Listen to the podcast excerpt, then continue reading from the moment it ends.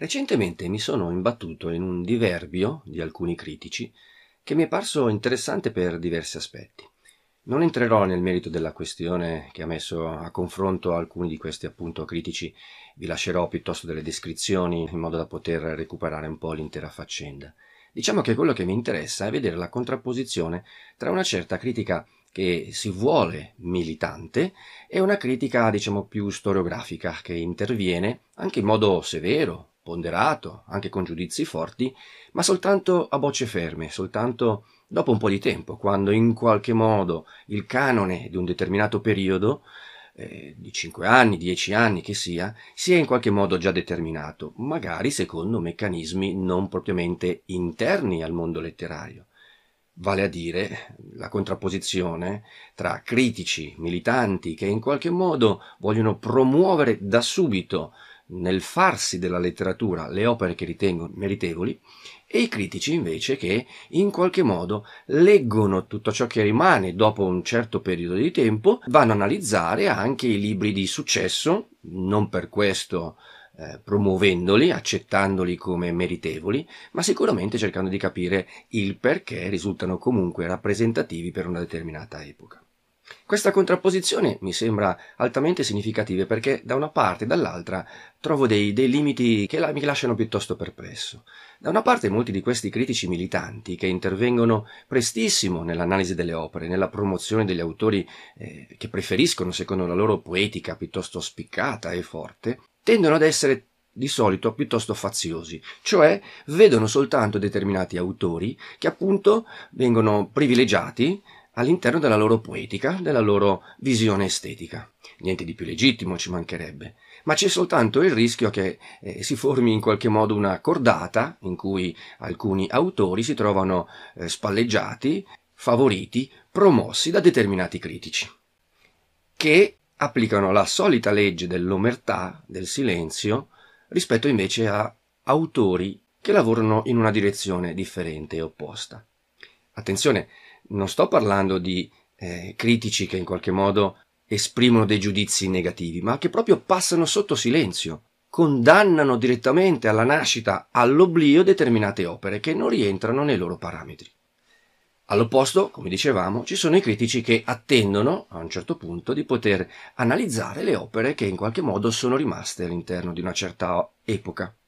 Ebbene, qui abbiamo il pericolo opposto, ovvero di aver già lasciato morire voci potenzialmente significative all'interno del nostro panorama, di non aver favorito opere e autori che non hanno avuto sufficientemente la forza di imporsi in un mondo che, come sappiamo, spesso è determinato da logiche esterne rispetto a quelle puramente letterarie.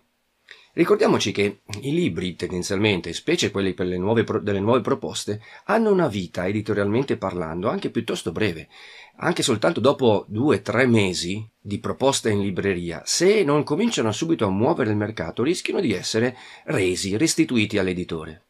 E come sappiamo i numeri delle proposte editoriali sono esorbitanti. Ci sarebbe dunque fortemente bisogno di critici attenti che in qualche modo presto, nell'arco di pochi mesi all'uscita di un libro, siano capaci di valutarlo e magari di sostenere appunto quelle che possiamo intendere come voci nuove o emergenti, non per forza giovani ma che potrebbero in ogni caso lasciare il segno. L'epoca in cui viviamo sembrerebbe favorire in qualche modo la rapida ricezione anche dei testi, nel senso che per esempio è abbastanza agevole per un critico, per un intellettuale, esporsi, pubblicare, lanciare le proprie opinioni, magari direttamente sul web, voglio dire, un critico che si espone attraverso una, una propria recensione magari rischia di vedere eh, che questa venga pubblicata soltanto sei mesi dopo perché vuole essere ospitata all'interno di una rivista semestrale, i tempi quindi si allungano e questo ci sta. Ma come dicevo ci sono i mezzi per poter subito intercettare ciò che c'è di bello nelle proposte editoriali di un determinato periodo. Eppure, chissà come mai, nonostante queste possibilità, stiamo quasi retrocedendo. Fateci caso, mm, c'è l'abitudine, per esempio, anche sul web, di non recensire più un libro, semmai piuttosto di fornirne una anticipazione. L'anticipazione è comoda, permette di stare nel ritmo, nel promuovere quindi eh, dare notizia di qualsiasi libro sia in uscita, non in fondo non costa nessuna, nessun impegno perché eh, non c'è bisogno di leggere un libro, basta scegliere qualche testo, qualche brano, estrapolare qualche frase magari eh, no, dalla notizia stampa fornita dall'editore stesso, insomma un'anticipazione comoda. E peraltro chi la propone non si espone attraverso un proprio giudizio, non prende posizione, accontenta l'autore, accontenta l'editore, rimane tutto sommato con le mani belle pulite.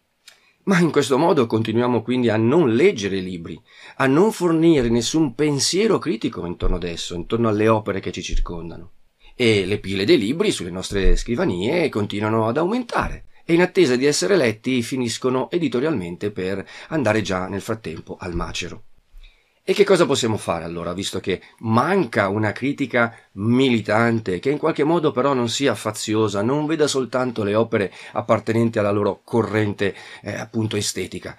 in attesa che ci sia qualcuno che possa in qualche modo agire con piglio critico e militante a 360 gradi intorno all'esistente, facendo ovviamente quello che può, perché vista la quantità di testi che sono prodotti, nessuno può presumere di, di vedere tutto. Ma in attesa di qualche voce che si assuma qualche responsabilità in questo senso, l'unica cosa che possiamo fare è eh, appellarci alla, alla, comunità di tutti i lettori, di tutti quelli che hanno la possibilità, magari anche attraverso i canali social, di esprimere un loro giudizio. Non sarà magari ancora il pensiero di un esperto, di un critico, non, sal- non si tratterà di una recensione ben articolata, ma dare notizia di un libro, attenzione, fornendo però un pensiero critico intorno ad esso, magari anche semplice, è già una forma importante di valorizzazione delle opere. L'importante è che il giudizio sia evidentemente onesto. Si arriva ad un giudizio convincente e persuasivo quando si descrive bene l'opera.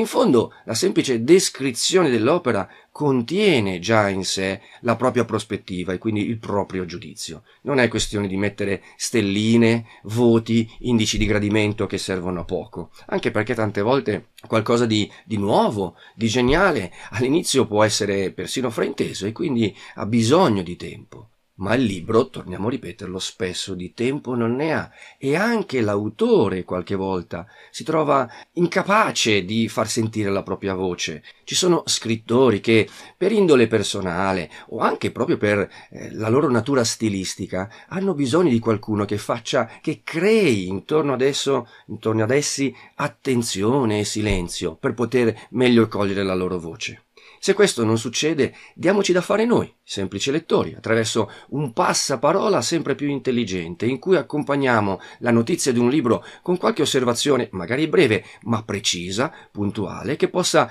cogliere nel segno, perché no, anche andando a sollecitare qualche elemento critico, qualche perplessità, che in qualche modo rimane una traccia utile anche per il lettore. Abbiamo detto anche in un video precedente che dobbiamo renderci sensibili alle osservazioni in qualche modo anche critiche, anche negative eh, rispetto ad altri libri, perché sono sempre un segno di, di rispetto, un segno di intelligenza e un tentativo di offrire un servizio. Dobbiamo fare questo e dobbiamo farlo noi lettori in qualche modo, in attesa, ovviamente, che prima o poi